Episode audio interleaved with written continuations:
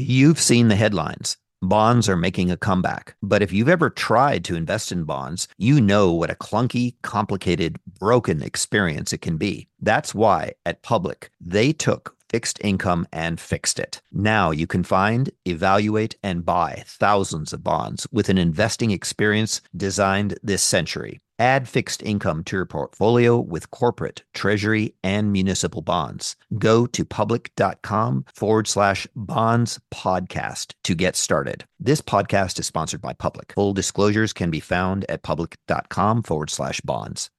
Chat with Traders is sponsored by Trade the Pool. Are concerns about limited buying power, insufficient capital, or fear of losing your own money preventing you from advancing your trading capabilities? Trade the Pool is an online stock trading prop firm that offers funding for stock traders. Demonstrate your skills, trade their capital, and keep your profits. You can engage in intraday trading and now swing trading on Trade the Pool with any U.S. stock or ETF. The procedure is straightforward. Pay an evaluation fee, successfully complete the evaluation, and get funded. Visit tradethepool.com forward slash chat to learn more.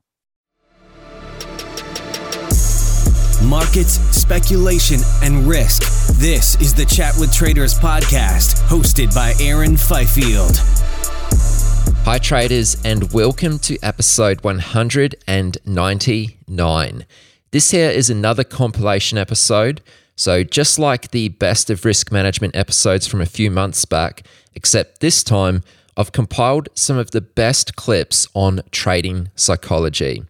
Again, I dug up way too much from the back catalogue of almost 200 episodes to pack into one episode. So, this is only part one. A part two will follow shortly.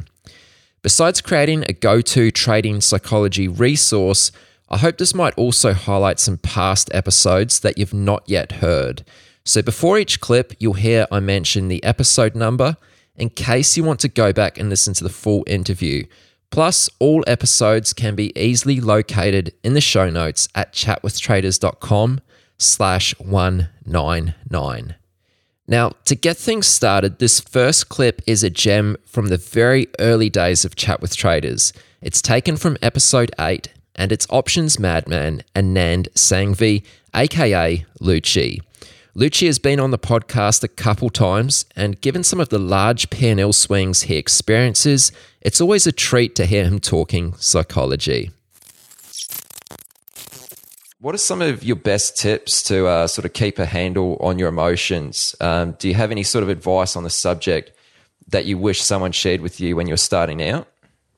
Yeah, yeah, and that's the thing. Like you go through so many different emotional stages of your life, you know. So so you got to remember like whatever whatever environment that you have around you, that's what's going to influence your decisions and that's what's going to influence your emotions. So for example, when I was 23, 24, you know, I just had a I just had a baby, uh, you know, my thing was all about, you know, how do I how do I make sure I got rent and all that kind of stuff covered every single day you know? So so when i went about trading it was all about okay how do i make 4000 a month? How do i make 4000 a month? How do i make you know how do i make this this kind of money a month? And i wasn't looking at the big picture. I was never looking at the big picture.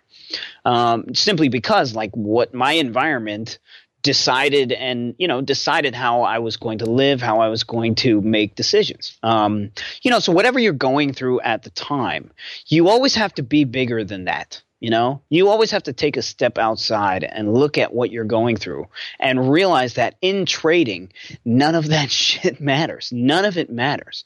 And it's so difficult to do this. It's so difficult to do this, to step away from having to make money to step away from um, you know living living a certain lifestyle or requiring a certain lifestyle. It's so difficult to step away from all this stuff. Um, and i would say the one most important thing that i wish somebody told me was that to not think about the money when i'm trading you know? And and again you know this is not something that you learn overnight but it's something that if you have it in the back of your head when you're starting you know, you're closer to the bigger picture than I was, you know, so it took me years to figure that out, you know, and it was all always about to your your your lifestyle. Like trading can consume you and does consume a lot of people to the point where they don't leave their houses you know they don't go out they don't they don't talk to people you know, they they become very secluded and lonely and loners, you know, simply because like they're they're slaves to their P and L every single freaking day, you know, and that's all it's about.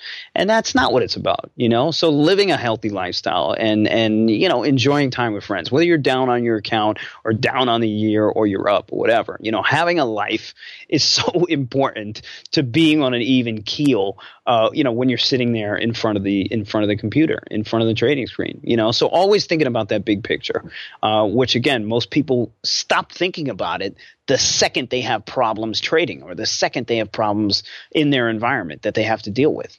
And then subsequently, those problems affect their trading decisions. And that's all it is. You know, most of the most of the bad decisions that you make are a direct result of of your environment or you you projecting the problems that you're having in your environment or in your life onto the market onto a market which doesn't give a shit about it. We're just, talking pure probabilities. Market doesn't care if you got issues, you know, it doesn't give a damn. But you're going to project that onto the market simply because that's what's going on in your life. That's what you're thinking about. You know, you're thinking about rent. You're thinking about this. You're thinking about, you know, how shitty your life is maybe at that time or how great your life is at that time. You know, you're thinking about all those things and you're projecting this onto a probability mechanism, a market which doesn't give a shit. You know, so that's that's a, that's the biggest thing I could say. You know, keep thinking about the big picture. Don't don't fall into the day to day, you know, hustle and bustle of the market all the time. Realize that the market's not going anywhere. There's going to be money to make tomorrow, the next day, the next day, the day after that. You know, so so don't don't get too wrapped up in every tick uh, of of of the markets. You know still tying in with that emotions and psychology sort of thing, how do you keep the confidence up to push on and pull the trigger um, after a run of losing trades? this one's tough. This one's tough, man. It's tough. It's like it's like it's like taking a bad beat. It's always like taking a bad beat. It it it, it takes time. Everything is about time.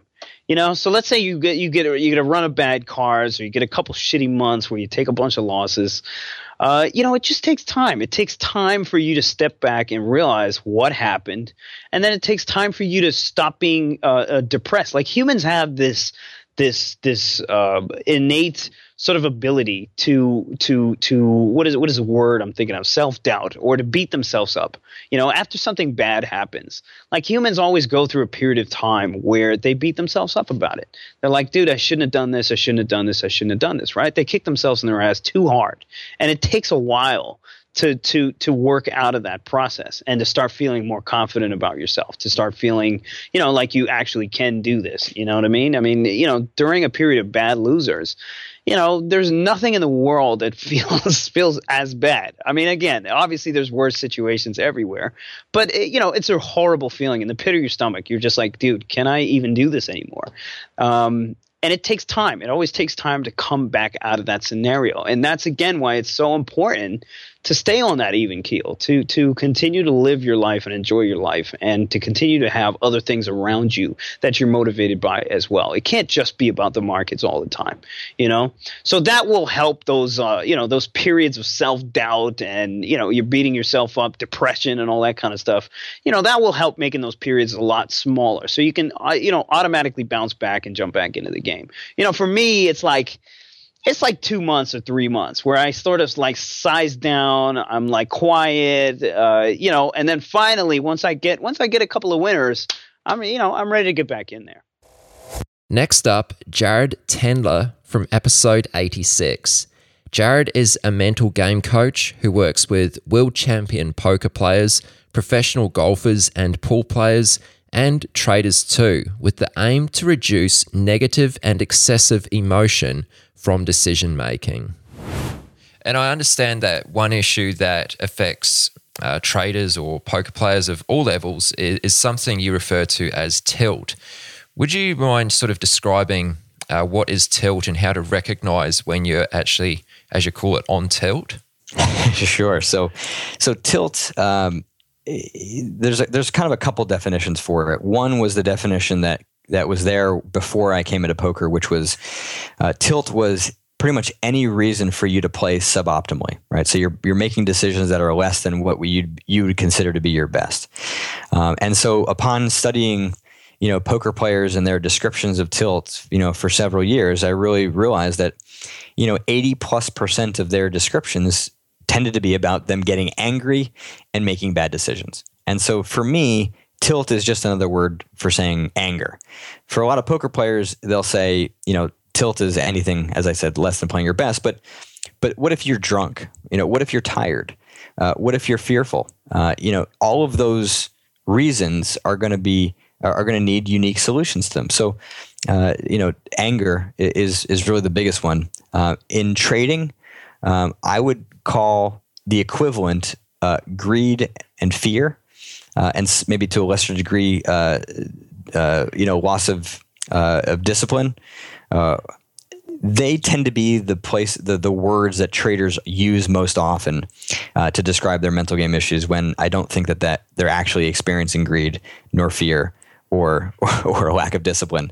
Um, that it's something more than that. But within poker, uh, what I did was break down uh, seven different types of, of tilt or seven different types of anger uh, that would exist. One was running bad tilt, uh, which meant you know players were losing for several days in a row, sometimes weeks or months, and and they were you know just getting crazed as a result of it.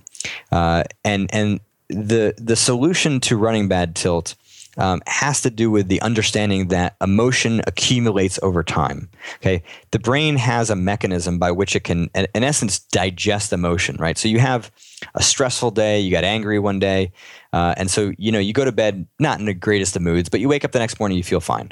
Right. Nothing bothering you. You feel it's like a like a normal day. Well, where where did the emotion go? right?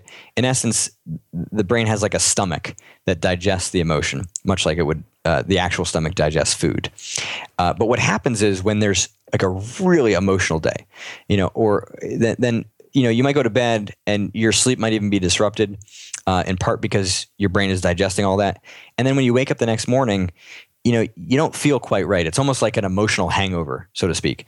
And so when you start that trading day or the poker player you know goes down and sits to play poker again you know they're not starting with like a like an empty cup in a sense right? Their their tilt threshold their threshold by which the anger is going to affect their decision making has has been lowered right? Or their emotional level has already risen however you want to think about it. And so in essence it's going to take less tilt inducing stuff to get them pissed off to the point where they're going to make bad decisions. So so dealing with that accumulated emotion becomes really really important. And so for traders who have this particular issue, one of the best ways that you can uh, start to uh, break apart that accumulated uh, emotion is to do some journaling, uh, is to write. And and the writing, the purpose of it first and foremost is to get out of your head what those emotions are, right? You go have a couple beers at the end of the day, right? You're going to feel better, right? But are you going to actually get rid of the emotion? Probably not, right? So venting to other people, you know, has a way of getting the emotion out, but it's also not as productive. So keeping things inside is, is not a great thing. When you vent on paper, what you what you do is you give yourself a record of the emotional reactions that are occurring, and that becomes helpful when you go back and look at it a day or two later and you see like what the hell is going on here? Why am i getting so pissed off? And that's an important question to ask regardless of the mental game issue that you're dealing with in particular we're talking about tilt. Why is it that i'm getting so pissed off here? Is it because i just can't deal with losing this many days in a row? And and so then you're able to start to solve things. But at a minimum you know you can start to deal with running bad by by just getting that emotion out and minimize the accumulation day by day so that you can give yourself a chance to kind of reset uh, the next type of tilt I, I, talk about is called hate losing tilt. I should have actually called it competitive tilt in retrospect because, you know, like traders, poker players, you you're going to lose a lot. Right. And, and, and for people who are competitive, uh, especially those who are athletes or were in any kind of forms of competition earlier in their life, they, they have more control in those other avenues. They've been more successful and and so they have more control over winning and losing. So not only do they hate losing, but now they've entered a, a profession where losing is built into the fabric of it and it just pisses them off. There's no way around it, right? There's a lot of competition. Well, what you have to do there is have to really start to understand exactly what it is that you're competing for. You know and and that's how you can start to correct it and and reframe the nature of the competition right? And and so you know you can look at at your goals as being something that you're competing for uh, sometimes confidence or good feelings emotions you know you're competing for. Uh, and when you start to understand exactly what what the nature of the competition is you can start to round out some of the edges that will will create those problems. Um, injustice tilt entitlement tilt are two ones that i've mentioned already today. Uh, mistake tilt uh, revenge tilt kind of always a fun one. Uh, you know, in in poker, that would be uh, a particular player is is just constantly beating you, uh, or they say something or do something that kind of just annoys you, and then they and then they beat you, uh, or a particular player who has just gotten the best of you, you know, time after time after time, and they, you know, now just hearing their that person's name gets you pissed off. Uh, you know, as as I mentioned, right, trading is is a little bit less personalized than poker is, uh, but revenge trading definitely exists, you know, and in a way of trying to get the market back for screwing you, right? So maybe less about a, a person uh, and more about getting the entire market back. Uh, and then the last one is called desperation tilt, uh, and this is where uh, I would say there's there's a line drawn between a performance issue right versus an actual gambling problem and this is an, a very important distinction to make for some traders and poker players to make right a, a performance issue means that that what you're doing uh, and uh, um, uh, actually let me describe first. So desperation to tilt basically means that uh, when when you are so desperate to recapture your lost uh, your losses that you'll pretty much do anything, right? You're going to increase your bet sizing. You're going to en- enter trades that you have no.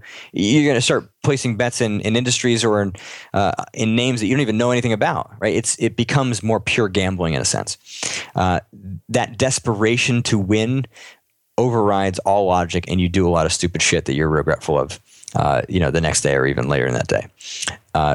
When it's a performance issue, you can handle those losses. You can handle all the dumb stuff you've done. When it's a gambling issue, now you're betting with life savings. Now you're betting with with money that you borrowed from friends. Now your now your your life is becoming impaired, uh, and that's where you've got to really look in the mirror and say, you know, do I actually have skill in this game, or am I just a degenerate gambler? And and fortunately, most of my my clients uh, have been in the in the former category where it's a performance issue and we are able to correct it. But if somebody has you know a, a gambling problem, uh, like I mentioned, I, I, refer them to somebody locally because it's not something that I, I work on. Now, I'd like to share with you what I think is a pretty fascinating segment from Michael Samuels on episode 165. Michael's an equities guy with a prop trading background who now predominantly trades news flow around mergers and acquisitions and other major events. Can you tell us a little bit about this situation uh, with Qualcomm? And I can't remember who the other company you mentioned was. Um, you know, you said this deal's kind of falling apart at the moment. I mean, how are you how are you trading around that? You know, one of the mistakes that I've made is the uh, I'll, I'll call it the cost of time being sunk in or time sunk cost. The more time that I put into something the more money I invest in it, the more research I do with it, the harder it is for me to change my mind on it, if that makes any sense. So the short story in this, again, this is 19 months that I'm going to try to sum up in two minutes. The short story is Qualcomm tried to buy this company NXPI. They needed nine different com- uh, they needed nine different countries to approve this deal. Eight of the nine countries uh, agreed, and one country did not, and that was China.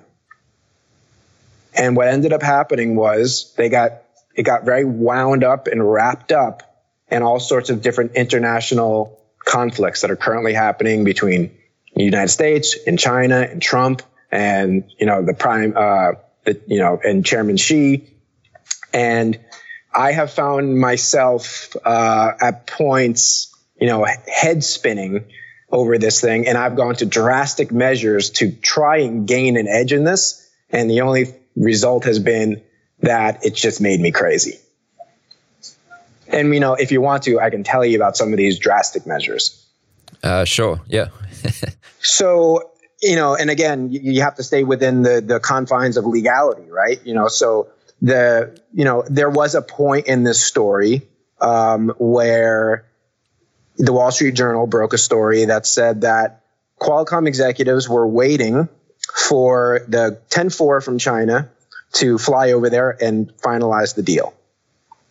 So, in my mind, at that point, uh, the signal that I wanted to see was the Qualcomm plane taking off from San Diego, California, and going to China. And now there's various services that track these sort of private planes. Uh, but in this case, that wasn't possible. And the reason that wasn't possible was because Qualcomm themselves blocks the tail number on their plane. So the next thing that the only other option you have then at this point is, and again, this was a story that I had made up in my head, uh, was that the only way to track this plane is to physically be out there in San Diego and watch it take off. And so I literally just posted a. Uh, we have something called TaskRabbit. I don't know if you guys have that there, but we've got something similar. Yeah. Okay, so I posted something on TaskRabbit, and the TaskRabbit post read something like, um, "Go to this airport and watch this plane take off, and send me a video of it." And and I got a response in about 15 seconds.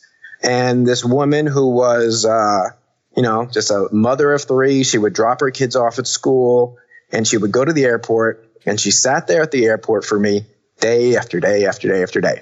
And she was probably there for like a week. And I had to deal with her. And the deal was this I'm going to pay you X, you know, this much a day. And if you get a video of this plane taking off, I'll give you this bonus money, this big bonus money. And she calls me a week later and she says, It's happening. And, you know, you're probably wondering, well, how did I know where the plane was going? Right? That's the big question. They have this plane. How would I know? And the thing is, you don't. But the way that, and again, I was making a lot of this up, perhaps. Um, Qualcomm has two planes. Uh, one is for short distances, and one is for long distances. And uh, so I was tracking the big one, and the big one took off. And she sent me a video of this. And of course, she sent me the video of this at like 3:45 on a Friday where I have 15 minutes to make up my mind of what I want to do with this situation. and, you know, it's, it, that's the kind of stuff that can make you crazy. And because you think you have this piece of information that no one has, you think, well, what if it happens this weekend and I don't take advantage of it? Uh, so I had better do that now. And not only that, but I was so mentally wrapped up in this thing. I was so like emotionally committed to it, like it was a person, this trade, that I that I wasn't thinking rationally.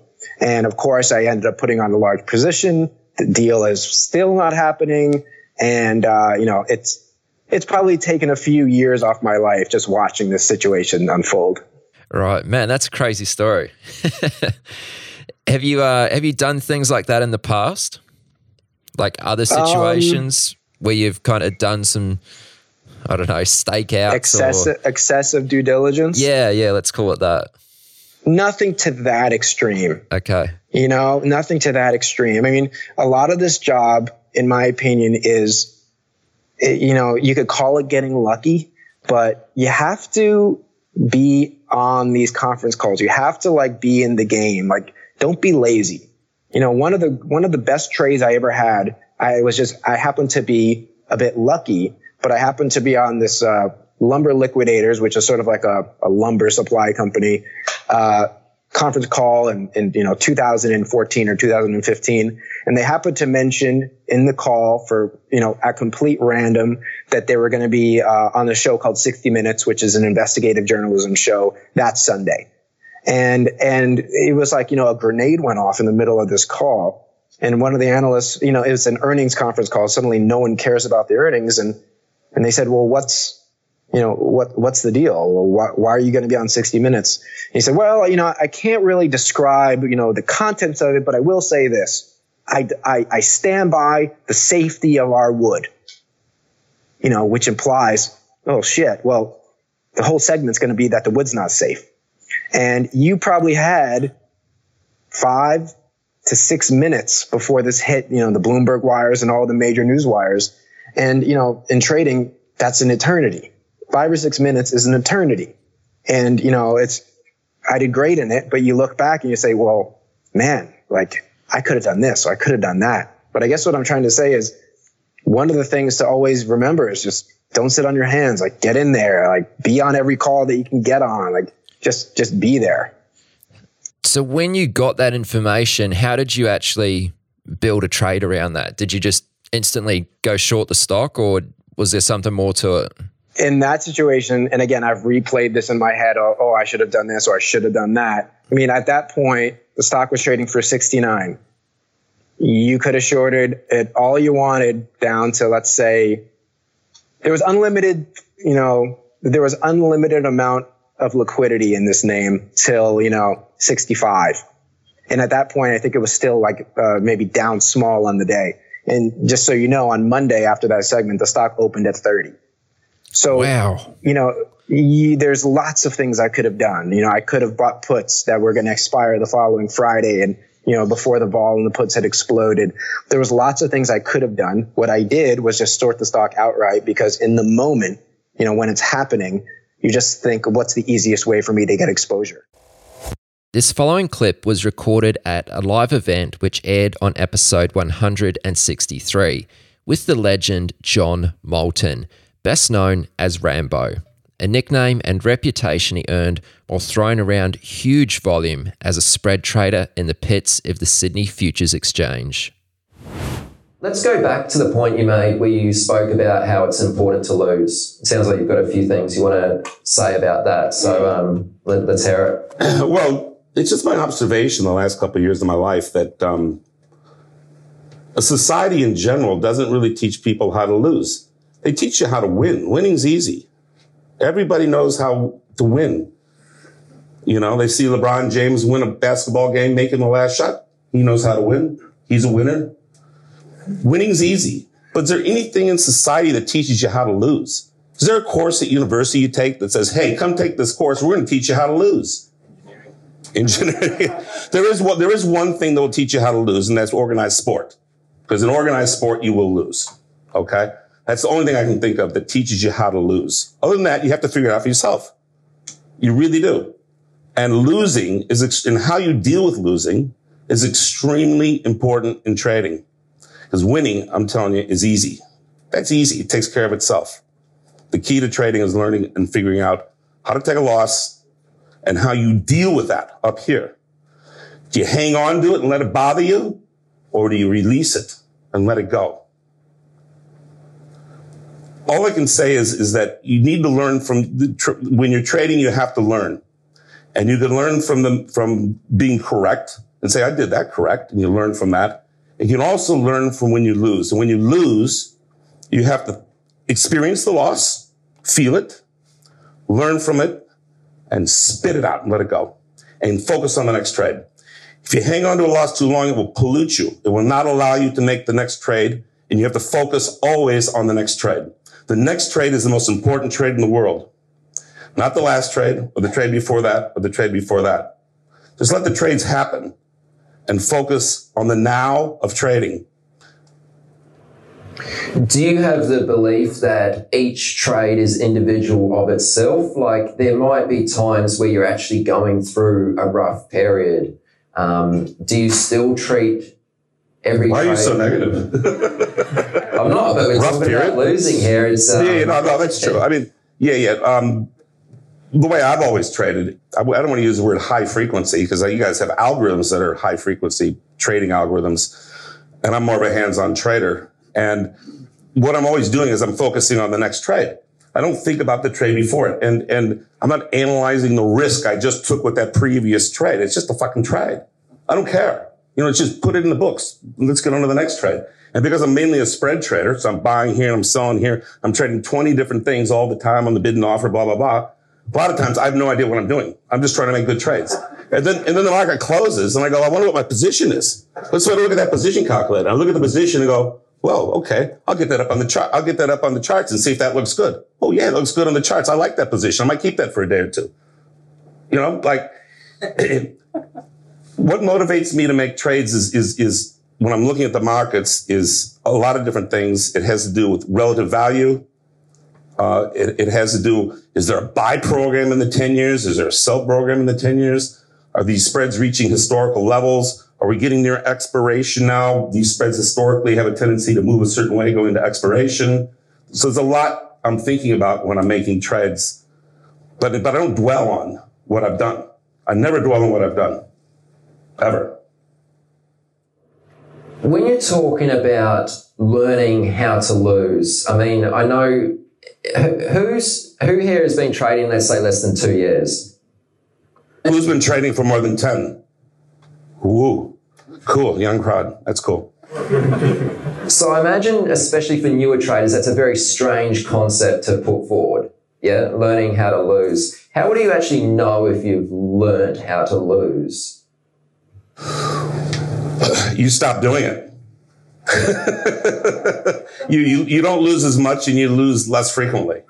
And then you say to yourself, ah, maybe I'm getting this now. Okay. Um, but you're going to lose. So I, I don't dwell. I, once again, I'm repeating myself, but I, I, I, I'm so focused on the next trade. This is real Zen shit, man. This is like living in the now and spitting out what's happened in the past. If you're a Zen Buddhist, if any Zen Buddhist here, you'll make a fortune trading. So what you're trying to do here is you're trying to focus on the absolute moment of the price information that you're getting off the screen. And that's what you're focused on. And everything that's happened before that, you can look at it later, but in an active market, when you're trading, you want to be focused on the now of the price action that you're looking at. And if you're dwelling on other things that have happened in the past, it's gonna, it's gonna keep you from, from doing that. It's as simple as that as far as losing is concerned, I mean, you, know, like when do you really actually realize that you've lost money? Well, it's when you get your statement the next day and you look at the total equity at the bottom and you say, fuck, I lost money yesterday. But I, but I don't, I don't do that. I've gone months and months without looking at my statement to see if I've made or lost any money. I've gone months with that. One of the things when I first started trading, like a lot of you guys are new traders, I had to keep track of how much money I was making on a daily basis. I used to go from Chicago on the Chicago Northwestern trade up to Lake Forest every day. It's about a 45 to an hour uh, train ride, depending whether I'm taking the express train or not. And I'd sit down, I'd count every trade I made and figure out exactly how much money I made or lost on the day. I did that for a few years, right? So it's an evolutionary thing. When I first started trading, I really wanted to see how I was doing on a daily basis, right? It was important to me. Then I realized after a period of time that it wasn't so important. Then I got to a point where I said, actually, if I can com- completely divorce myself from money, I'm going to be a much better trader. I know that's hard to do, but I'm telling you now, if you can, if you can get away from the money aspect of trading and just focus on the market and making good trades, you'll have, you'll be distracted by less things. There you go. I mean, I, I just, I'm at a point now, and I have been for about 15, 20 years where I just don't care about the money. I, I, get a monthly statement now. I'll look at a monthly chart of where my equity's been, and that's it. I don't look at daily statements. I look at nothing. I'm focused on my, on my position and the trades I want to make, the trades I'm making. What are some of the lessons? I know this is a really cliche sort of thing to say, but given someone like yourself who's been doing this for 40 years, I think it might be an interesting subject to go into. What are some of the lessons which you would like to pass on to a, a younger group of traders? Believe in yourself. Self belief. Real big. Real, real big. Don't quit and never lose all your money. It's like a poker game. You lose all your money, you have to leave the room. Go away. Come back when you have some more money. So, yeah, that's just very simplistic things to say, but it's it's really true. Stay in the game and really believe in yourself. It's it's um it's a real balancing act between having too big of an ego and not having enough of an ego, you know? And you got to know yourself really well. You got to know what your strengths are and you have to know what your weaknesses are. And it's a real game of inner exploration up here. And I find it interesting now we're all trading from screens. The screen's over there and I'm here. You want to externalize the experience of trading? Real easy. The screen's over there and I'm here. But you shouldn't be doing that. You should be internalizing the experience of what you see on that screen into here, internalizing it. It's not you against the machine. The machine should be part of you, metaphorically. The one thing that I found and, and about trading, and it's the greatest gift that trading ever gave me, and has nothing to do with money. It has to do with freedom up here. I knew early in my life I wasn't the type of person who, who was going to be told what to do. I realized I was going to have to find something that I could do for myself. I wasn't very good at taking orders or working for somebody. And initially, it was like, okay, to, to, to do that, I need to make some money on my own. I'll become a trader. Okay.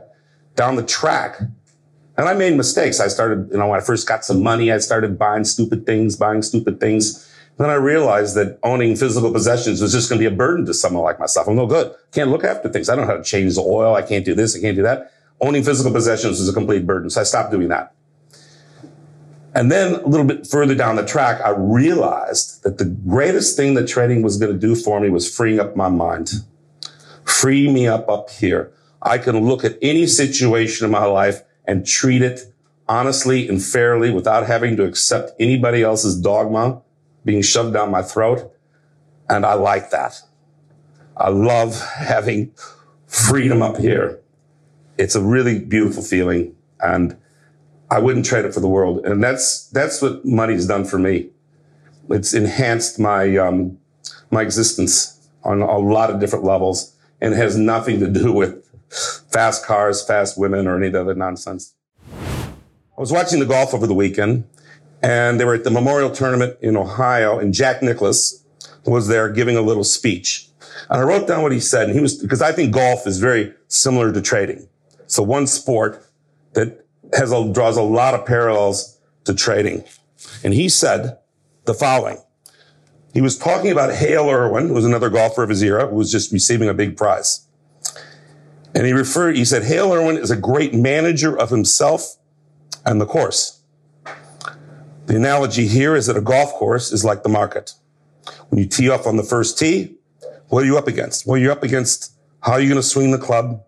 What are, what, what are you thinking in your head? How am I going to play today? It's very internal. The course. How's the wind blowing? How fast are the greens? How thick is the rough? That's the marketplace. You can't, you, that's what you have to deal with. When a professional golfer tees off, he has to deal not only with himself, but the golf course. Every time you turn that machine on, you have to deal with yourself and you have to deal with the market. Very close parallels. Anyway, he said Hale Irwin's a great manager of himself and the course. And then he just said this to anybody who wanted to hear it. He said, know who you are, know your game, play within yourself. I wrote it down because I said, fuck, this is just, this, this is trading. This is trading. You know what I mean? And he said, believe in yourself. And I've already said that to you guys. Believe in yourself. And he, another thing he said that I thought was very fascinating, you know, he's talking on the TV. He said, and he's the greatest golfer ever. You know, he's won, he's dominated the sport during his era. And he said, I never thought I was the best. I never thought I was the best. He said, if I ever started thinking that way, I was absolutely destined to screw up. Take a triple bogey, lose the tournament, not make the cut. So I never thought about being the best. To me, it was always the challenge to try to be the best. I thought that was interesting. I thought I'd pass that on to you guys. You've seen the headlines. Bonds are making a comeback. But if you've ever tried to invest in bonds, you know what a clunky, complicated, broken experience it can be. That's why at Public, they took fixed income and fixed it. Now you can find, evaluate, and buy thousands of bonds with an investing experience designed this century. They started at the beginning, reimagining the bond screener with an intuitive design that helps you zero in on the exact kinds of bonds you're looking for. Then they made it easier to evaluate each investment opportunity with better data in the places you need it most. Finally, they made investing in bonds as straightforward as stocks or any other asset. Add fixed income to your portfolio with corporate, treasury, and municipal bonds. Go to public.com forward slash bonds podcast to get started. This podcast is sponsored by Public. Full disclosures can be found at public.com forward slash bonds. Are you a developing or seasoned day trader who trades the US markets? Is the only thing stopping you from getting to the next level is having enough capital to trade? Trade the Pool is a unique online stock trading prop firm that funds stock traders worldwide. Not having to risk your own capital can help you focus on other things like making better decisions on your trades. There's no PDT rules to worry about. You got more than 12,000 stocks and ETFs to trade, long or short, and professional tools at your side. How you get funded is you show them your skills through a straightforward evaluation process. Once you pass the evaluation, you get funded and trade with their pool of money and split the profits. Don't let the lack of buying power, capital, or fear of losing your own money prevent you from taking your trading to the next level. Visit tradethepool.com slash chat to learn more. Next are a few snippets from the two interviews I've done with Mike Bellafiore. See episodes 22 and 162. Mike is the co-founder of SMB Capital, a proprietary trading firm in New York City. What were some of the hurdles you had to cross, like things that you really struggled with early on? Just edge. You know, I think that lots of times people mistake psychology with a lack of edge. And people think, oh, there's something wrong with me, there's something wrong with my mind. Um, I think a lot of times just people don't understand their edge and they don't have edge. And, you know, look, if you make a trade and there's no edge in the trade, of course you're going to get upset because you're going to probably lose money. Whereas if you're in a trade where you have edge and you make money, um, you're not going to necessarily struggle with lots of the psychological issues because you're going to have made money. So um, I think that edge is hard, and I think people don't even understand how hard it really is. You know, great traders can barely be right more than 50% of the time and still be legendary traders. Can we just go back and pick up on, I think it was the first part of that formula you described? Uh, you mentioned about having a growth mindset. Can you go into that a little more? What does a growth mindset mean? What's that referring to? So, there's a really great book that we recommend traders read before they actually show up uh, at our firm. And it was written by Carol Dweck, who is uh, a professor, and she wrote this book uh, called Mindset. And you know, really, really great book. And and the the book essentially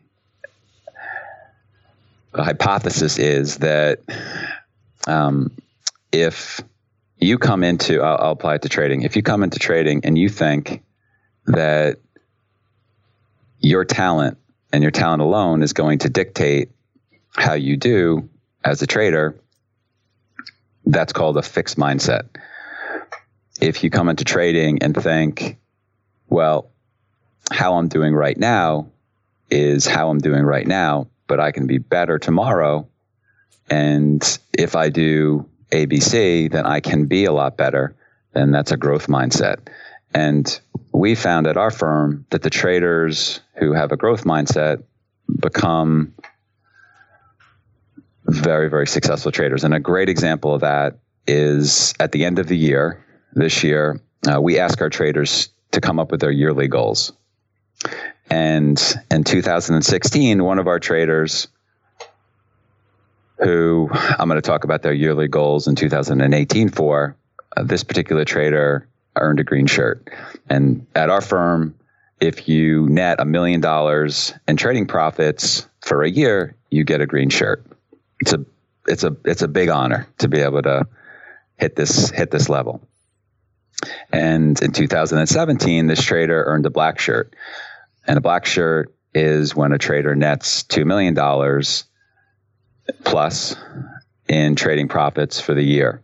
And so uh, Trader was very successful in 2016 and got even better in 2017. And when uh, he sat down to come up with his yearly goals for 2017, he said, Bigger picture, I'm also thinking about making the incremental steps to be a $10 million a year trader. That's what he wants to be. And so he's not settling for being a black shirt trader. He is starting to think about the things that he needs to do and starting to do the work that he needs to do to hit that next level in his development. That's somebody who has a growth mindset. Do you find that most people in trading naturally have what you would call a, a growth mindset? No, absolutely not. Really? Um, yeah, um, I I definitely think there are a, a, lot of traders that that have a growth mindset, but no, I, I don't think uh, everyone has a growth mindset. Um, I, I also think while it's preferable that people uh, have a growth mindset, uh, people there are traders that are so talented that the fact that they don't have a growth mindset also doesn't stop them. Um, but it's but it's highly preferable.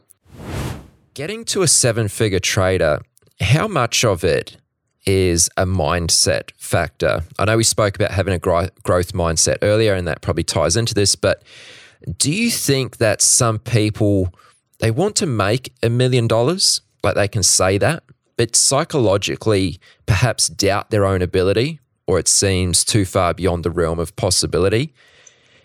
If that's the case, how do you overcome that? So I've written about this in the past. I, I call it small wins. And so you don't want to think about going from zero to a million dollars. You want to think about going from zero to being able to make $1,500 in a month. I actually would take a step back. When you first start trading, a very common step is you lose too much money. And a real step in progress is to lose less. It's a real step in progress. And a real step in progress is to trade flat.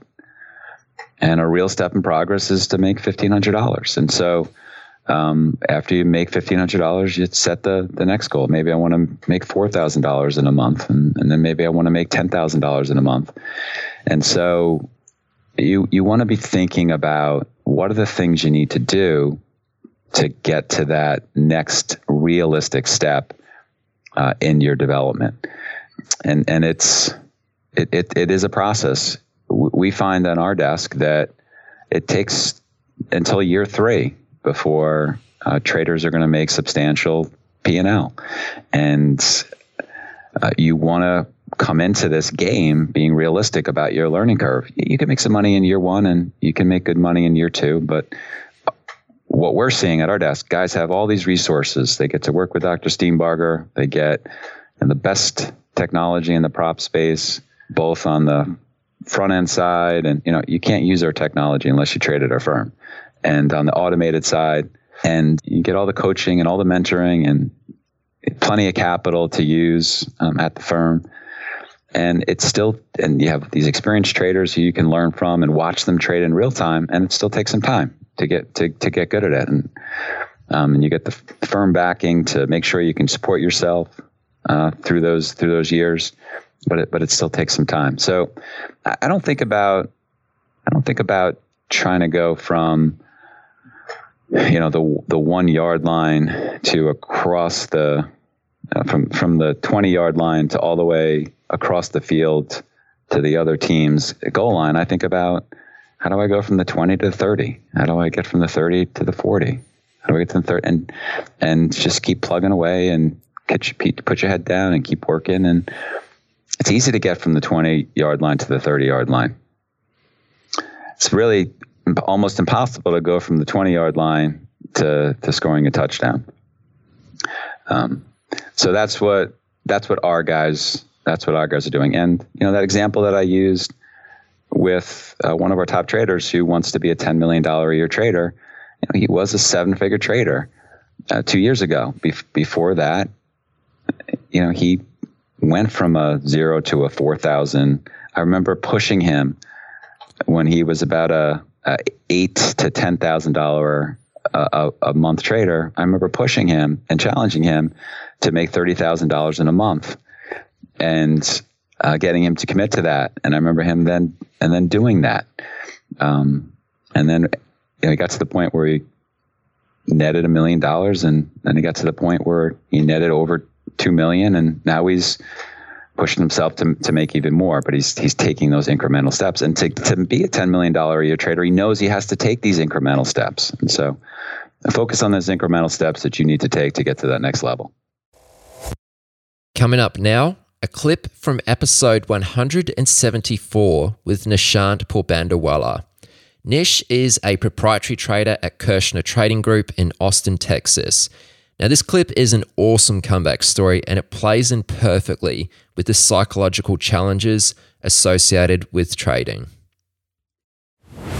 You know, the story I was telling you that, you know, I, I should tell everyone is, is the story in 2014 Um, and it was it was a great year for me to start with. I was up, I was up, you know, I think I was up three hundred thousand in the first three months. Um, and it was a great it was a great start of the year and i was really happy. I was having my first first child and you know my wife was like oh we need to buy a, a, a stroller. I said yeah buy the best stroller. And i was like we need to buy this and buy the best you know listen it's going to be a good year looks great. And then um, I was playing an imbalance trade, just like I normally do, but I didn't. I for some reason I didn't get my closing print on it, so I was in ten thousand uh, Amgen AMGN, and I was short 10,000 Amgen, which I was supposed to cover at the close. And I just, something happened and I couldn't cover it. And it was Allergan, sorry, yeah. and I couldn't cover it. And, um, and while I was trying to get out post market, uh, um, Ackman came and said that he wants to buy the stock for 150 or 140 dollars a share and and the stock was trading that time at about 90 bucks. And so even it took me less than i think in 30 seconds i was down 300000 in in the stock. Shit. Yeah it was just it was crazy. I was just sitting at home and trading and basically i lost everything i made for that year. Um and and i mean just the loss itself was was really hard psychologically. Uh, I just had a child, you know. It was just I think it was it was 15 days after that, and I just couldn't believe what happened. You know, I was still in a daze. I think when I came down, I, I thought of quitting trading because I was like, I don't know if I could ever come back from a loss that big, uh, or you know, how long would it take? You know, it was just like you know, you know, my whole life was like coming in front of me and you know i was just like i don't know what to do at that moment. It was it was it was tough time. I was pretty much in tears. I called my my old coach and uh, he kind of told me he's like no just stick in there. Just don't worry about it. Just you know uh, just hang in there and you know i was like okay fine you know what this is the reason I started trading is because I love trading and for the passion of trading and because this is what I would do every day of my life if I had a chance. If I would, I would work on weekends if there was a, if there was a short of trading on weekends. So I said, you know what, let's just go back to the love of trading and, you know, forget everything else. And I started, uh, you know, trying to make a small comeback. I think I remember the, the, the next month I lost fifteen thousand dollars because I was just not there mentally. Then slowly, I think I started making I think uh, I think made like you know five thousand dollars and ten thousand dollars and seven thousand, ten thousand, kind of slowly, slowly, slowly started chipping in on that loss, and then uh, I think in in about three or four months I I found out my father had cancer, uh, so I had to go back to India. So I went three or four times to India, and I was like, dude, what else can you know the world throw at me now? You know, it's like this loss. I just had a, a child, my first child. My father had cancer, uh, so he passed away in December, and by that time, I had you know I was I was was still flying in and out of you know Austin to to Bombay. Uh, so I didn't have enough time to even trade properly. You know, I was still I was still, you know, so much happening at that moment. So I kind of, you know, I think at the end of the year, I think this this loss happened uh, in April, and by December, I think I had I had I had covered about half my loss. I was down still 150 for the year. Didn't make a paycheck, nothing. And then comes 2015. So uh, I think it was 24th or 21st or 21st of August. So yeah, 21st of August is 21st of August is when I I I finished my loss of 150,000. So that's when I covered all my losses. And then 24th is when the flash crash happened. All oh, right. Okay. so you can imagine the emotions that I was going through at that moment in life because I had this crazy loss. It took me about a year and a half to recover. And I just recovered about three days before the biggest day in my life.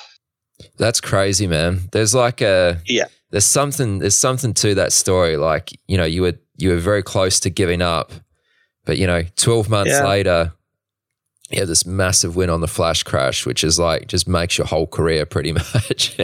yeah, I mean, then you're like, okay, at least you know now you have enough money to you know to survive in trading because you know, I mean, if you don't have money in the bank, it's just so hard to trade the way you want to trade you know.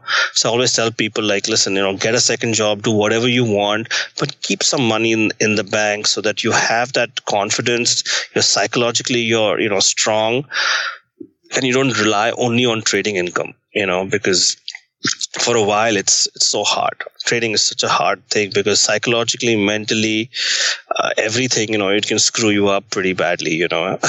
And for me it was like that was it. I mean for me it was like that whole 15 16 months ordeal ended up with the high of my life you know. So um, you learn a lot from all that because I'm like, you know, I mean, I was pretty much in tears after that, after that big, uh, big day in 2015. I called my wife and I'm just like, you know, what a circle this has been and what it's taught me, you know.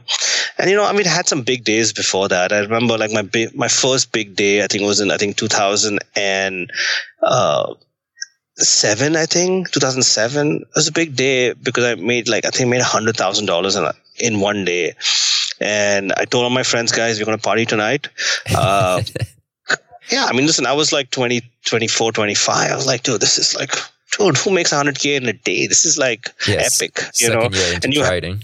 second year into trading. Forget second year. I never seen that kind of money in my life. So I'm like, listen, party guys, let's go out and uh, let's drink. So I got everyone to a restaurant, uh, just ordered champagne, this, you know, whatever people want to order, I said, order, guys. And obviously, we're all drunk and this and that. I think I spent like a, like I think twelve hundred dollars that night, just you know, buying drinks for all my friends.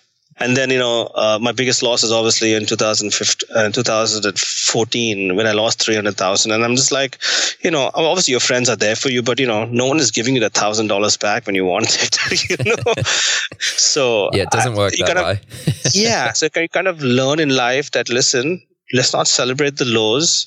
I mean, let's not celebrate the highs and let's not, you know, frown about the lows. You know, everything will come when the time is correct. Just work hard and, you know, have the passion for trading, which I think is the number one thing for a trader. Uh, if you have the passion, you'll do well. The money will come automatically, and I've always believed in that. So, so when I had this big day, also I didn't celebrate. I just went home and I said, "Sanal, you know, to my wife, I said, let's have a drink, and that's it." Chat with Traders is also brought to you by the Chat with Traders community, a private membership based community where traders can connect and enrich their trading journeys. One of the important benefits that the community offers is the Traders Accountability Program, or TAP for short. Get accountability that is rooted in community for the thoughts, behaviors, and habits that you want to change or improve to help you move forward in your trading journey. Visit chatwithtraders.com to learn more. I'll now play a part from episode 169 featuring Jack Ma. Jack is a proprietary futures trader and head of Mentor Capital. While he trades government bonds around contract expiry time, he mostly trades Australian bank bills, working structures across the yield curve. Earlier, I was talking about psychology in terms of you know believing in um, sort of the uncertainty, right? That anything can happen. You kind of got to believe that. Now, because if you do believe it, then you're not going to be stubborn when it happens. You're like, okay, fine. That was a, it was a 95, 5% trade. The 5% happened. Fuck it. It happened. Right. And then you can, you're at peace with it. Now, I would say the next step is, you know, you should reward yourself in a way that's consistent in, in how, how you sort of want to how where you want your psychology to be, right?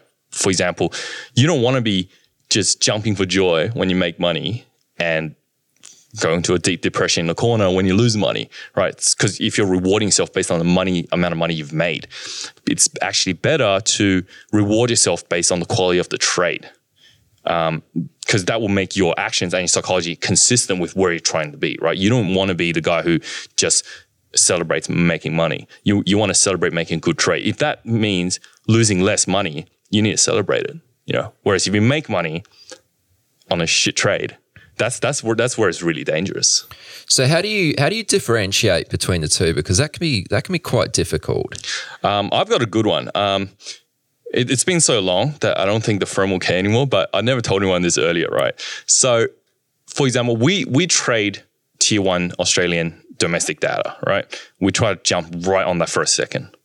So when I first started, and I'm talking about five months in, all right, there was one time where we were all waiting for the unemployment figure, the largest figure in Australia, right? Now, you don't want to go into that with an outright.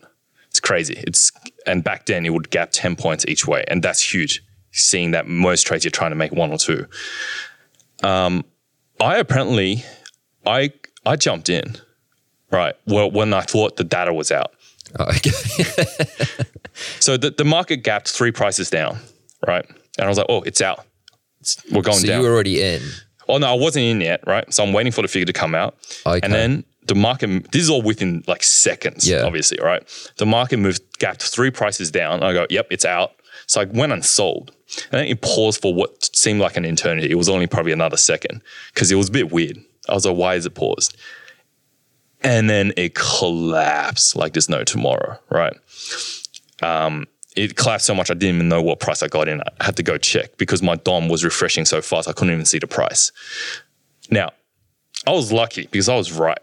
So I made 10 ticks in an instant trade, right? Like it was probably a second.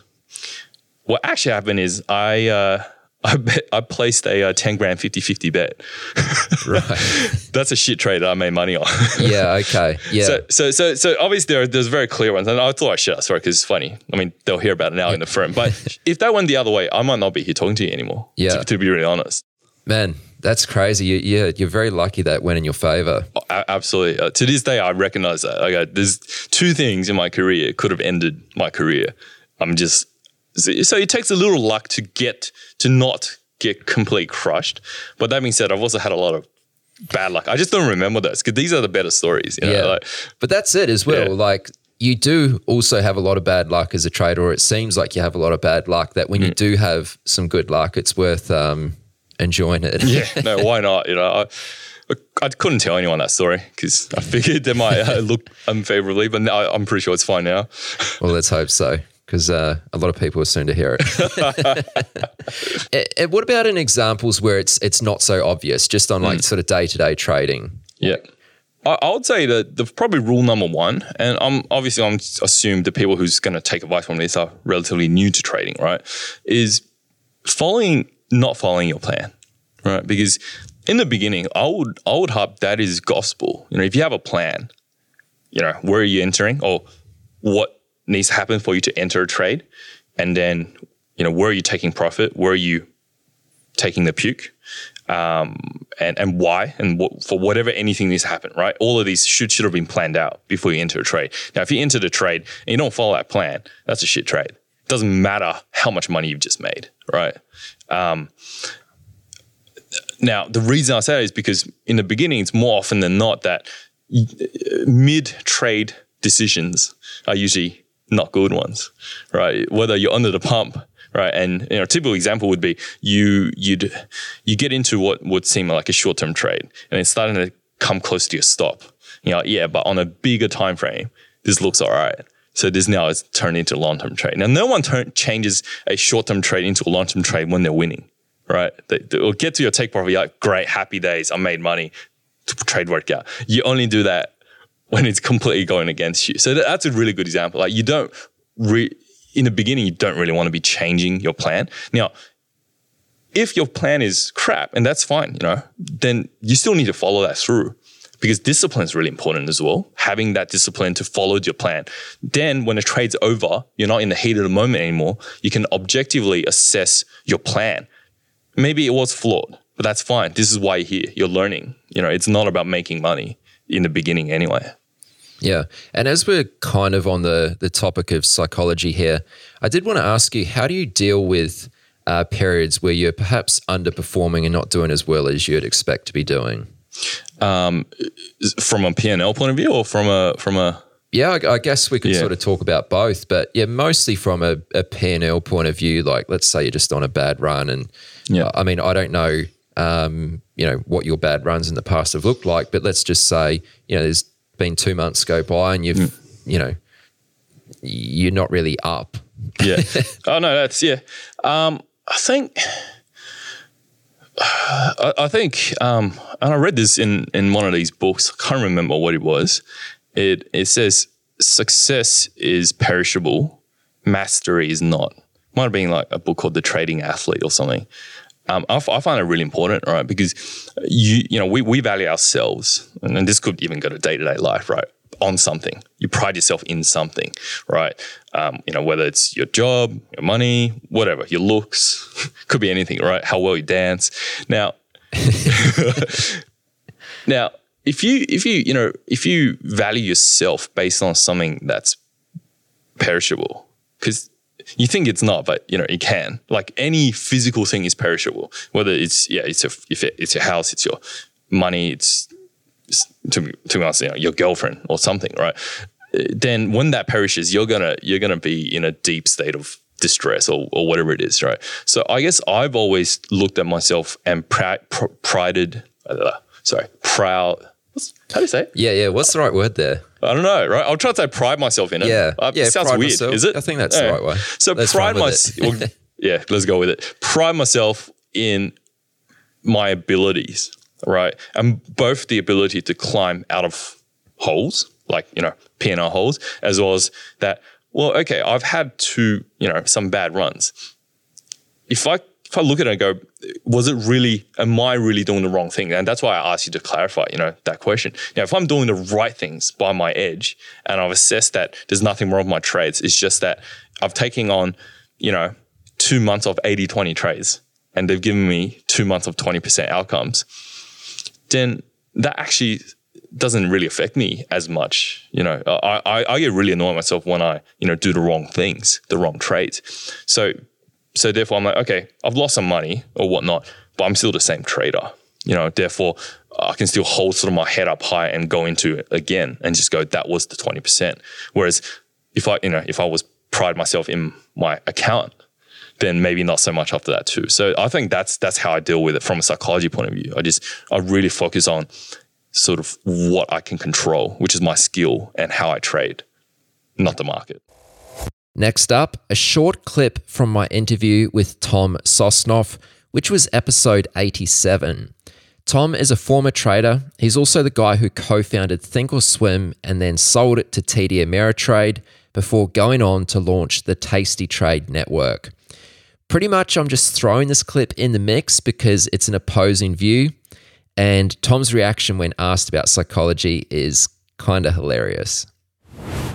One of the things that a lot of traders are, are very much into, and some even say that it's, you know, maybe 90% of the challenge is trading psychology. Uh, I understand you feel very differently about this. Can you give us Trading your psychology is 100% bullshit. It's people like to we, we're enablers. Our society is is you know we we've created a society of enablers, and so we make people feel feel good about their inept financial abilities, their lack of know-how. It's it's not because they don't have the right you know um, trader psychology or or they're not seeing the right trader psychologist it's because and most of the people that are trader psychologists that I've ever run across have have would have zero value in my world. This is not a you know right brain left brain type thing. It, the, the reason people aren't successful is because they don't take the time and the commitment to be successful. That's all it is. And I'm tired of enabling people and, and making trying to make everybody feel good when the industry is conflicted by by the by the true sense. This industry makes money by managing other people's money and by selling people money and by selling fear.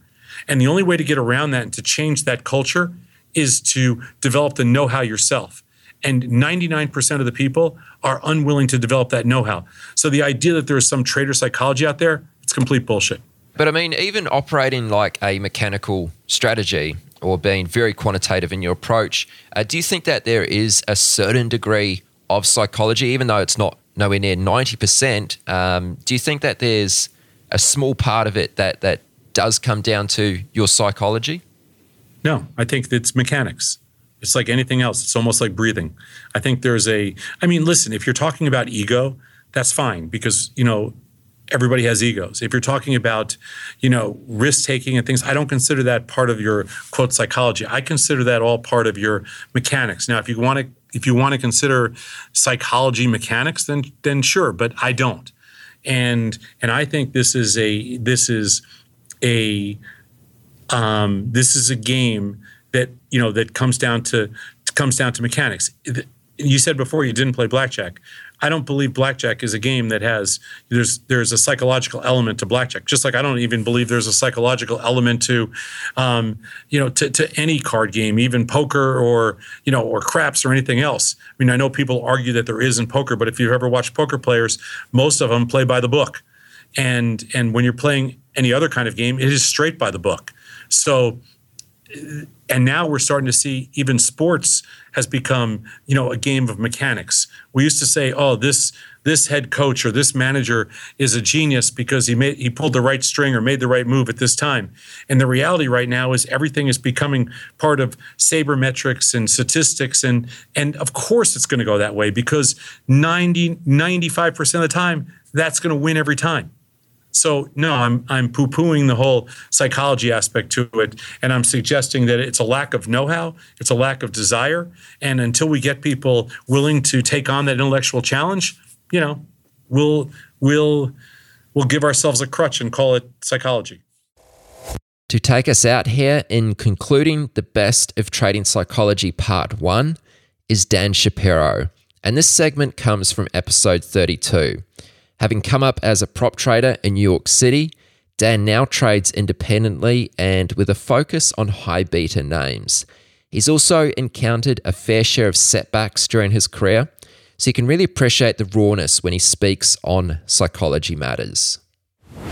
We've talked about how you lost money, you know, throughout that two-year period, um, in, in quite depth. So, Let's talk about how you go through losing periods these days. Sure, they're not quite as as dramatic as two years at a time, but you know you still go through losing periods. I mean, everyone does. So, how do you stay in I don't know good spirits? How do you how do you keep your head up through losing periods, and how do you break out of that? Yeah, that's a great that's a great question, Aaron. As we previously discussed, I, I get tons of emails all the time, and they're never they're never asking me, well, what do you think about this chart? You know, again, what do I think about a chart is irrelevant. Um, the question always is, how do you make it through, man? How do how do you do it? How do you mentally stay afloat? And you know, there there's a there's a great answer to that. Number one, and here's my advice. Number one, guys, turn off your P&L. Turn it off. Um, you know, turn it off. I I you know I completely I don't even know where my P&L box is on my platform. Turn it off. And the reason why uh, you have to turn off your P&L is number one, this whole business is all or all uh, emotion versus reality, right? The more you're emotionally committed to a trade, the more chances than not you're going to completely mistrade it, and everything to do in this trade is wrong, and then everything is going to, is to happen after the, the trade is over is probably going to make you angrier and angrier because eventually the trade will probably work out your way. Okay. So the first thing to do is turn off your P&L. Okay. Uh, number one, and, here, and here's kind of relevant advice here. Also, you want to turn off your P&L because if you're having a good day, and I hear this all the time, Dan, I have a $30,000 account. Okay. What should be my goal for the day? And my answer to that is your goal for the day is to make it to the next day okay, which has nothing to do with your P&L. And what happens is when you're trading, you're trading well, okay, if you look at your P&L and you say to yourself, well, my goal is a thousand bucks for the day, okay, and you hit your goal within the first hour or so, and then I know a lot of traders, they'll shut off, they'll shut off their day for, the, they'll shut off their day, right? They'll completely shut off their day and they'll leave. Here's the problem the day that you can make their thousand, two thousand, three thousand, five grand, whatever it is, whatever interval you trade, whatever tier size you trade, the day you can make that money really, really quickly, you don't realize it, but you're playing a premium hand. You're playing the kings, you're playing the jacks, you're playing the aces, you're playing the queens. Okay. So that day is turning out to be a premium hand. And what you're doing is you're taking a pair of aces and you're putting in a bet of 50 bucks. That's basically what you're doing. And you're telling the guy on the other that's uh, playing against you, I'm all in for 50 bucks. And once you hit that pot, you say to yourself, okay, I'm done for the day. So you're losing out on a premium hand. Every, every professional trader will tell you what we're looking for is premium. We're looking for those pocket aces. Okay. So the day that you can make two, three, four, five grand for the first 30 minutes, 45 minutes, you're in a very, very bullish scenario, playing a premium hand. So the last thing you want to do is say to yourself, well, I'm up a grand for the day. I'm done. And you don't realize you that one grand could turn into 3,000, could turn into 6,000, could turn into 10,000 because you're riding that euphoric, euphoric hand. You're riding those pocket aces. And I don't care how, you know, how misguided you are. Everybody eventually plays pocket aces. And the most important part is if you remove the P&L box, those pocket aces really turn out to something. Um, on the way down, it's even more important to turn off your P&L. I already know on my tier size. Let's you know on my tier size, and let's just use any any. Let's just use a thousand share lots. Just make it easier. I already understand if I'm putting on a trade and the stock goes a dollar against me.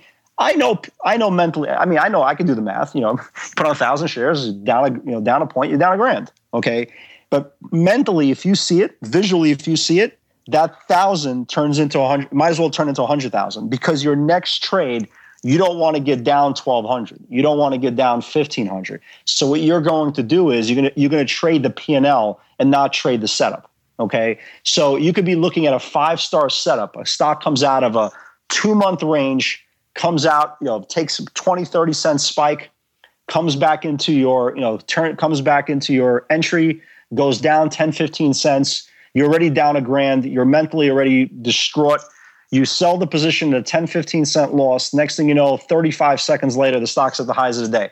So you're mentally already destroyed. You're, done. You're done. Once you're once you're trading your P&L instead of the setup, you might as well you might as well you know wrap it up for the day because nothing good is ever going to happen when you're trading the P&L.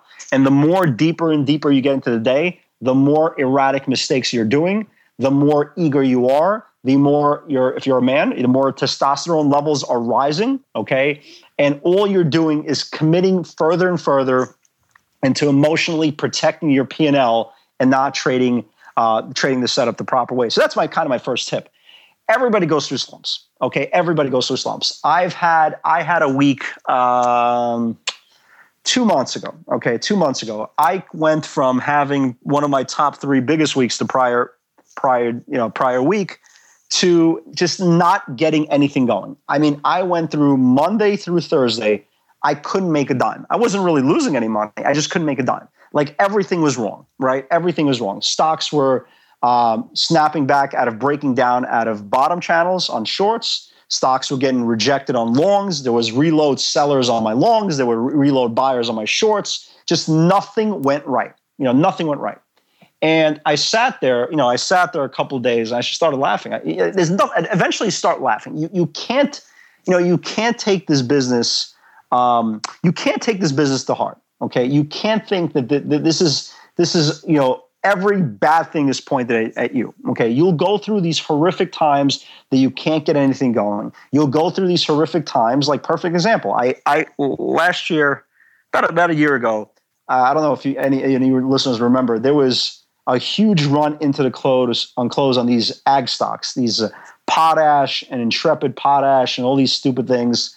And I took um, intrepid potash overnight, and the whole group was like down 25% the next day. The next day. I mean, it was just, I was like, what? Wait, wait a minute. You're telling me there's no specific company news and I'm down four bucks on this trade, which is insane. And mentally, I was like, well, I could try to make this money back today. Okay let me see what the market gives me today. Okay, let me see because I, I've learned long enough the revenge trade does not work. Okay, anytime you have any type of raw emotion going into a trade, you're going to mess it up. Okay, so what I learned a long time ago is there's not one event, bad event in your trading career that should be able to take you out of your game. Okay, uh, things happen all the time. Stocks get downgraded uh, bad, you know, FDA news. You know, I try not to trade a lot of biotech, especially overnight, because um, they blow up all the time. Um, but the most important part of everything is I understand the highs and lows of this business because what I went through after after 9-11. So for me, when I go on a really big hot streak, I, I'm not impressed because I expect to make money. Obviously, uh, every trade that I put on, I feel like I'm going to make money. I feel there's certain days um, I can walk on water, and then there's days I can't get anything going. You know what I mean? And those days, you just say to yourself, you know what? It just wasn't meant to be. You don't need to keep on piling on positions. I could feel, I could figure out within the first 30 minutes if I'm going to have value in the day. Uh, so if I'm wrong in the first couple of trades, what's the point of me keep on piling it on, right? Because it escalates. It escalates very, very quickly. You could go from being down three grand to be down eight grand. Eight grand turns into 14. 14 turns into 21. What's the point? Cut yourself off. Understand there's, you know, you're not getting a premium hand. Okay. Uh, emotionally, there's nothing you can do. You can't cry your money back to you. Okay. Um, so, you know, but the most important part when you go through a slump, okay, just realize that, you know, sometimes the easiest thing to do is just take a step back. Okay. Take a step back. Just watch the market. Watch the watch the order flow. Sometimes order flow won't translate into what's going on on the surface. It just won't because order flow most of the time will not be organic. Okay, and that's where social media that a lot of these people, you know, tout and hype these stocks for everybody to jump in, you know, all that stuff. Uh, so you got to just take a step back and just say, hey, look, you know, it's just not my day. Maybe it's not my two days, but you know what? I know what I, I know what I need. I know what I want, and until I get those premium hands, there's no point to do it. Um, the problem a lot of traders have is just they can't accept defeat. Okay, and there's a bigger you know there's a bigger there's a big picture there okay? And you go back into the theory of war right? There's plenty of battles that are lost right? Plenty of battles. Battles are lost all the time. The most important thing is to win the war so i could lose a battle right i could fight with tesla and you know there's a reload seller sitting there at the top of the range and it just the guy won't let go the guy won't let go and you know what I'll figure that part out. You know, once it breaks the range, I'll get out. I'll take my loss, but I'm not going to lose the war on one trade. And I see it all the time that many traders are so fixated about being right instead of fixated about trading properly. And that snowballs into day after day after day until they realize, you know what, this is just not for me. And the saddest part about the whole trading cycle is people will most people will never uh, trade up to their potential okay? Because they won't give themselves a chance to playing those premium hands. And they take everything to heart and they believe that everything they do is the result of bad things just everything bad you know some, somebody just has this evil eye on you and the reality is you know what the market most of the times won't get you won't give you what you want uh, most of the times, it won't celebrate your existence. All the market wants to do is take your money and take your confidence. Because remember, I could go on, and this is this is a very important point. I could go on a run three weeks in a row, right? Three weeks in a row, have a magnificent run. And this is how fragile us, us traders are. You can go two days without making money, and you've completely lost your confidence. Think about that. Think about how many times tra- traders have done that. You could go on a three week run doing the same thing every day, every day, every day, every day. You lose money two days in a row. You start questioning everything you did for your whole career. Okay. And I say this all the time you don't lose your confidence, it gets transferred to another trader. Okay. It gets transferred to another trader. Okay. Because you can't lose something that is obviously shown you promise or prosperity in the past you're just a product of what's happening in the moment. And just sometimes we can't control what we see in the markets. So instead of snowballing it, letting it go out two, three, five days, take a step back. You know, do something nice for yourself. Okay. Get a massage. Okay. Go to the beach. Go to the pool. Go to the sauna. Do something nice for yourself. Okay. Um, and when you clear your head, you come back, just watch the order flow. Is it telling you the same thing that it told you two weeks ago? Is it telling you the same thing, hell, that it told you two days ago? What's different about this tape today that wasn't different from a week ago? Okay. And little by little, when you take the step back, you finally kind of see it in a weird way. You kind of see it. And once you see it, you can start making adjustments. And remember, at the end of the day, everything we do is all adjustments. It's one big adjustment. You've reached the end of this episode of Chat with Traders. But rest assured, there are more episodes loaded with real market insight and zero hype on the way soon. So to stay updated with each great new release, subscribe to the podcast in iTunes. And we'd love it if you'd leave a rating and review. We'll catch you next time on Chat with Traders.